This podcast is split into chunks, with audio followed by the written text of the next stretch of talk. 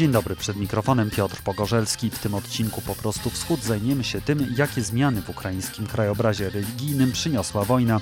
Będzie mowa nie tylko o prawosławnych, choć głównie o nich, ale też o muzułmanach, Żydach i oczywiście katolikach.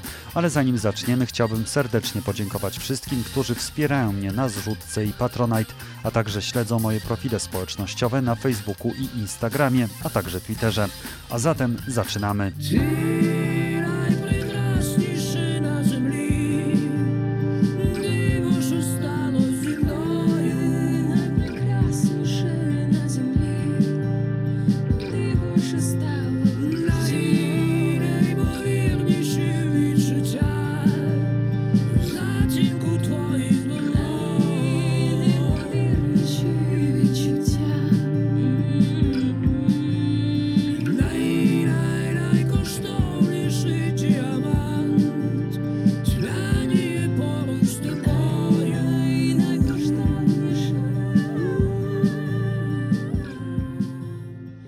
Ukraińska telewizja w Wielkanoc zazwyczaj transmitowała nabożeństwa grecko-katolickie oraz prawosławne patriarchatów kijowskiego i moskiewskiego. W tym roku ma nie być transmisji z tego ostatniego. Rosyjska agresja na Ukrainę zmienia krajobraz religijny tego państwa. Większość Ukraińców, około dwóch trzecich, uznaje się za prawosławnych. Niemal dziesięć procent to grekokatolicy, katolicy rzymscy to około jeden procent, a protestanci to jeden i pół procent. Ukraińskie prawosławie pozostaje podzielone od dziewięćdziesiątego drugiego roku, kiedy powstał Kościół Patriarchatu Kijowskiego. Działał on równolegle z Patriarchatem Moskiewskim. W dwa tysiące osiemnastym roku Cerkiew Patriarchatu Kijowskiego wraz z Ukraińską Autokefaliczną Cerkwią Prawosławną utworzyły Cerkiew Prawosławną Ukrainy, którą za działającą legalnie uznał Patriarchat Konstantynopolitański. Stojący na jego czele patriarcha, obecnie Bartłomiej Pierwszy, jest honorowym przywódcą prawosławia i nosi tytuł Primus Inter Pares, czyli pierwszy wśród równych. Cerkiew Patriarchatu Moskiewskiego miała przez lata wsparcie ukraińskich władz. Szczególnie prezydent Wiktor Janukowycz, rządzący w latach dwa tysiące dziesiątym do dwa tysiące czternastego, faworyzował rosyjskie prawosławie w Ukrainie, nie starając się w ogóle o utrzymanie równowagi religijnej. Ignorował na przykład posiedzenia Ogólnoukraińskiej Rady Kościołów i Organizacji Religijnych. Wzorcem dla niego miała być Rosja, gdzie cerkiew prawosławna jest właściwie jedną z gałęzi władzy. Po ucieczce Wiktora Janukowycza do Rosji w dwa tysiące czternastym roku sytuacja trochę się zmieniła, ponieważ Kościół Patriarchatu Moskiewskiego skompromitował się w oczach wielu Ukraińców. W czasie rewolucji godności na przełomie dwa tysiące trzynastego i dwa tysiące czternastego roku, gdy nie potępiał przemocy wobec pokojowych demonstrantów, oraz w czasie rosyjskiej agresji w Zagłębiu Donieckim i aneksji Krymu. Wcześniej nie brał też udziału w uroczystościach upamiętniających Wielki Głód lat tysiąc dziewięćset trzydzieści dwa do trzydzieści trzy. Ten kościół zdecydowanie trzymał się linii Moskwy, przy czym na przykład w zachodniej i centralnej części Ukrainy, na budynkach do niego należących, jest jedynie napis Ukraińska Prawosławna Cerkiew. Moskiewski patriarchat jest dodawany głównie na wschodzie i południu. Niemniej jednak nawet po dwa tysiące czternastym roku wielu przedstawicieli lokalnych władz odnosiło się do moskiewskiej cerkwi z życzliwością. Jaki był i jest tego efekt? Ukraińska Cerkiew Prawosławna Patriarchatu Moskiewskiego ma obecnie ponad jedenaście tysięcy świątyń, a niezależna prawosławna cerkiew Ukrainy prawie pięć tysięcy trzysta. Przy czym, co najciekawsze, najwięcej Ukraińców, według badań Centrum Razumkowa, uznaje się za członków tej ostatniej. W dwa tysiące dwudziestym pierwszym roku było to dwadzieścia cztery przecinek cztery procent. Do moskiewskiego patriarchatu odnosi się dwa razy mniej badanych. Szczytowym okresem popularności rosyjskiego prawosławia w Ukrainie był dwa tysiące dziesiąty rok, czyli moment początku prezydentury Wiktora Janukowycza. Jednocześnie z roku na rok zmniejsza się liczba Ukraińców, którzy uznają się za po prostu prawosławnych. Przyjrzyjmy się teraz, jakie procesy w ukraińskim prawosławiu wywołała wielka wojna rozpoczęta przez Władimira Putina dwudziestego czwartego lutego. Zwierzchnik rosyjskiego prawosławia, patriarcha Cyryl, otwarcie poparł agresję. Jeszcze dwudziestego trzeciego lutego, dzień przed rozpoczęciem tzw. operacji wojennej, z okazji Dnia Obrońcy Ojczyzny, znanego szerzej jako Dzień Mężczyzny, zwracał się do rosyjskich wojskowych, mówiąc o zagrożeniach dla Rosji u jej granic. szóstego marca w moskiewskim Soborze Chrystusa Zbawiciela podkreślał, że Rosjanie muszą stanąć po stronie Donbasu, gdzie jego zdaniem Od ośmiu lat trwa ludobójstwo. W Zagłębiu Donieckim nie ma akceptacji, zasadniczej akceptacji tzw. wartości, które dziś proponują ci, którzy pretendują na światową władzę. Dziś jest taki test lojalności tej władzy, jakaś przepustka w ten szczęśliwy świat, świat nadmiernej konsumpcji, świat iluzorycznej wolności. A wiecie, co to za test? Test jest bardzo prosty i jednocześnie straszny. To parada gejów. Później w swoich kazaniach powtarzał, że Rosjanie i Ukraińcy to ten sam lud, który powinien żyć w jednym państwie, a Zachód nastawia Ukraińców przeciwko Rosjanom i ci ostatni mają prawo wykorzystywać broń do obrony. Określał też rosyjskich żołnierzy mianem bohaterów. Szerokim echem odbiła się też jego wypowiedź z trzeciego kwietnia, kiedy cały świat wiedział już o zabójstwach cywilów w Buczy. Dziś ojczyzna nasza przeżywa nieprosty czas. Dziś znów z określeniem człowiek wojskowy związane jest nie tylko przebywanie w stanie pokoju, ale też przebywanie na polu bitwy. Słowa te padły w Głównej Katedrze Sił Zbrojnych Federacji Rosyjskiej. Tak zdecydowane opowiedzenie się po stronie agresora wywołało falę niezadowolenia w Ukrainie, także wśród duchownych Patriarchatu Moskiewskiego. Część parafii przechodzi do prawosławnej cerkwi Ukrainy. Choć nie znamy skali tego zjawiska, decyzje muszą podjąć parafianie, którzy formalnie korzystają z danej świątyni. Miejscowy proboszcz może do nich dołączyć, bądź też zrezygnować ze służenia w danym miejscu. Dochodzi też do przypadków wyrzucania siłą prorosyjskich duchownych z cerkwi, mówi parafianin jednej z nich w obwodzie czerkaskim. Sam nie chciał iść, ludzie mu sami mówili, żeby wyszedł sam. Jak tego nie zrobił, to go wyciągnęli. Kierownictwo moskiewskiej cerkwi w Ukrainie wyraźnie obawia się ucieczki wiernych. Już pierwszego dnia wojny potępił ją podległy Cyryla, metropolita Onufry, kierujący rosyjską cerkwią w Ukrainie. Później jednak nie był już tak zdecydowany w swoich słowach.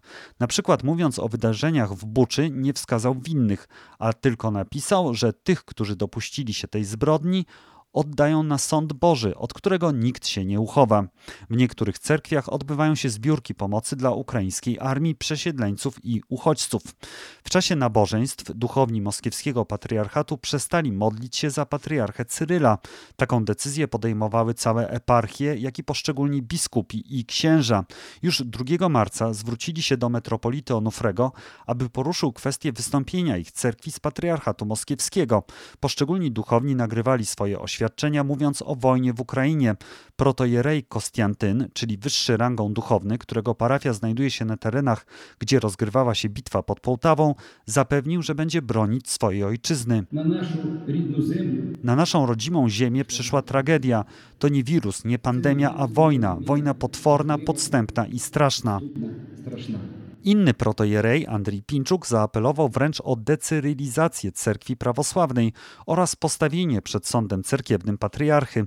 Jego zdaniem promowana przez przywódcę moskiewskiego prawosławia idea ruskiego miru jest herezją, która doprowadziła do wojny.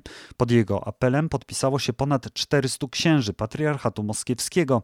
Teraz zostanie on przetłumaczony na język grecki i przekazany kierującym kościołami prawosławnymi w Konstantynopolu, Aleksandrii, Antiochii, Jerozolimie i na Cyprze. Rosyjscy eksperci twierdzą jednak, że jedyna instytucja, która mogłaby potępić Cyryla, to rosyjski Sobór Biskupi. Miał się on odbyć w listopadzie zeszłego roku, później został przeniesiony na maj ze względu na koronawirusa, a w sobotę zapowiedziano, że odbędzie się jesienią albo zimą. Jednak nie tylko ukraińscy duchowni potępiają Cyryla. Pod raportem Akademii Studiów Teologicznych w Volos w Grecji i Centrum Prawosławnych Studiów Chrześcijańskich na Uniwersytecie Fordham w Stanach Zjednoczonych, w którym ideę ruskiego miru określa się mianem herezji, podpisało się pół tysiąca naukowców. Padają także groźby wykluczenia rosyjskiej cerkwi prawosławnej ze Światowej Rady Kościołów. Wracając do samej Ukrainy, to tam z kolei pojawił się pomysł wprowadzenia zakazu działalności cerkwi moskiewskiego patriarchatu. Takie rozwiązanie popiera pięćdziesiąt jeden procent Ukraińców. dwadzieścia jeden procent chciałoby pozbawienia tego kościoła ulg i wynajmowanych pomieszczeń. Co piąty badany jest jednak przekonany, że państwo nie powinno mieszać się w sprawy religijne. Wypowiedzenie najmu oznaczałoby też, że moskiewski patriarchat straci trzy najważniejsze świątynie prawosławne w Ukrainie: Ławrę Kijowską, Poczajowską i w Światosławie Światohirsku. Zarządzający tą pierwszą, znany z miłości do wystawnego życia metropolita Paweł, rosyjską agresję nazywa wydarzeniem, ale zapewnia, że modli się za Ukrainę i jej siły zbrojne.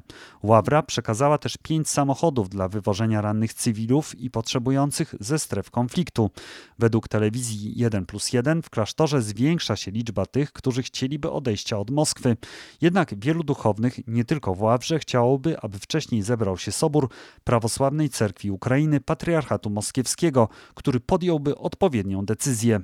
Jasne stanowisko dotyczące rosyjskiej inwazji zajmują w Ukrainie dwa kościoły podległe Watykanowi, grecko-katolicki i rzymskokatolicki. Wierni pierwszego stanowią około dziewięć procent mieszkańców Ukrainy, drugiego około jeden procent. Grekokatolicy zamieszkują głównie w zachodniej części kraju, katolicy rzymscy także w centralnej części Ukrainy, gdzie jest wiele osób polskiego pochodzenia.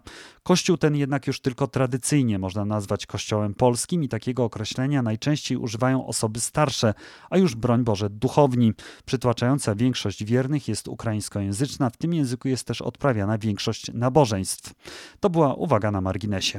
Jeśli wchodzi się na stronę internetową Ukraińskiej Cerkwi Grecko-Katolickiej, większość informacji poświęcona jest wojnie oraz pomocy wojskowym i przesiedleńcom.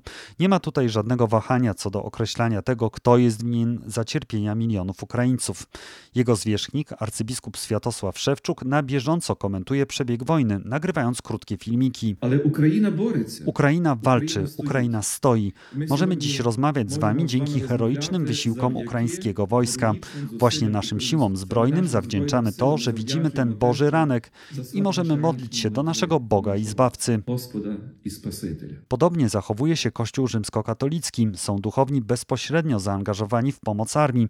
Sam opowiadałem o Tomaszu Czoporze z Korca w reportażu z Kijowa i Nowogrodu Wołyńskiego opublikowanym piętnastego kwietnia.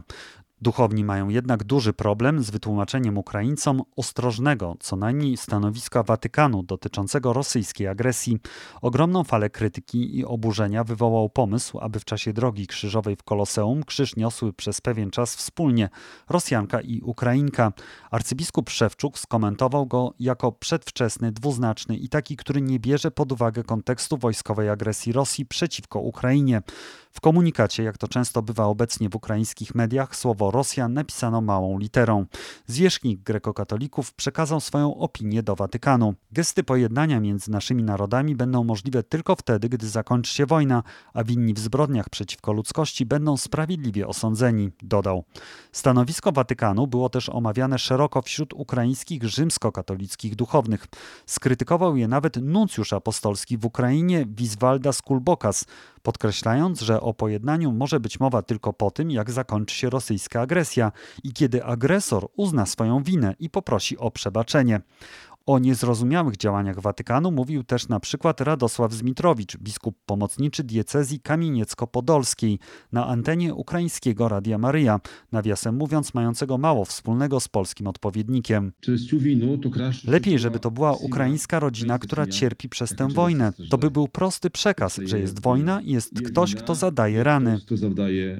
Ukraińskie media państwowe, jak i katolickie wyjątkowo nie transmitowały w tym roku drogi krzyżowej z Watykanu. Oczywiście były też takie gesty jak odwiedziny papieża w ambasadzie rosyjskiej dwudziestego piątego lutego, które miały ogromne pozytywne znaczenie dla Ukraińców, czy ucałowanie flagi Ukrainy, którą Franciszek otrzymał z Buczy.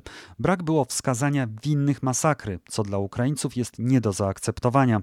Publicyści przypominają też, że papież nie zawsze bawił się w dyplomację i miał odwagę skrytykować prezydenta Stanów Zjednoczonych Donalda Trumpa, gdy ten budował mur na granicy z Meksykiem.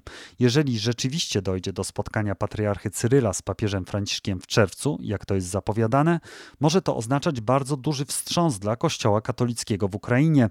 Już teraz bowiem pojawiają się wśród wiernych głosy wzywające do odejścia z niego i przejścia do prawosławnej cerkwi Ukrainy. Dotyczy to przede wszystkim grekokatolików. Można odnieść przy tym wrażenie, że brak zrozumienia dla ukraińskich wiernych danej religii jest dość częstym problemem. Said Ismagilov, mufti duchownego zarządu muzułmanów Ukrainy umma i imam kapelan Kijowskiej Obrony Terytorialnej mówi, że wielu jego współwyznawców na świecie uznaje wojnę Rosji z Ukrainą jako walkę Moskwy z Ameryką, nie mówiąc już o przywódcach islamskich z Rosji, którzy otwarcie wspierają politykę Władimira Putina. Niemniej jednak tylko w samej stolicy i obwodzie kijowskim służy co najmniej tysiąc muzułmanów. Są też oddzielne bataliony krymsko-tatarskie i czeczeńskie. W trochę innej sytuacji są ukraińscy Żydzi. Izrael stara się odgrywać rolę mediatora między Kijowem a Moskwą, choć jednoznacznie nie poparł Ukrainy. Pomaga jednak uchodźcom i rannym z tego kraju. W ten sposób wychodzi naprzeciw oczekiwaniom własnych obywateli. Ponad trzy czwarte z nich popiera Ukrainę w obecnej wojnie. Główny rabin Ukrainy, Moshe Reuven Mazman, urodzony zresztą w Leningradzie, obecnie Petersburgu, zapowiedział, że nie opuści Kijowa. Zajął się pomocą potrzebującym, organizacją ewakuacji rannych. pierwszego marca w bardzo emocjonalnym wystąpieniu zwrócił się do rosyjskich Żydów i Rosjan. Nie patrzcie na to, co mówią wam w telewizorze. Oni kłamią. Tu dochodzi do zbrodni wojennych. Rosyjska armia, która biła faszystów w tysiąc dziewięćset czterdziestym pierwszym roku, dziś bombarduje cywili w Kijowie, Charkowie i Odessie. Tak zatem wygląda krajobraz religijny Ukrainy podczas wojny. Z niezrozumieniem sytuacji, w jakiej znaleźli się ukraińscy wierni, stykają się właściwie przedstawiciele wszystkich wyznań. Jedyne, co mogą robić w tej sytuacji, to głośno mówić o tym, przez jakie piekło przechodzą obecnie wszyscy Ukraińcy. To już wszystko w tym odcinku Po prostu Wschód. Jeśli podoba się Państwu to, co robię, możecie mnie wesprzeć na Patronite i zrzutce. Tym, którzy to już robią, składam wielkie podziękowania. Do usłyszenia w piątek. Żegna się z Państwem Piotr Pogorzelski.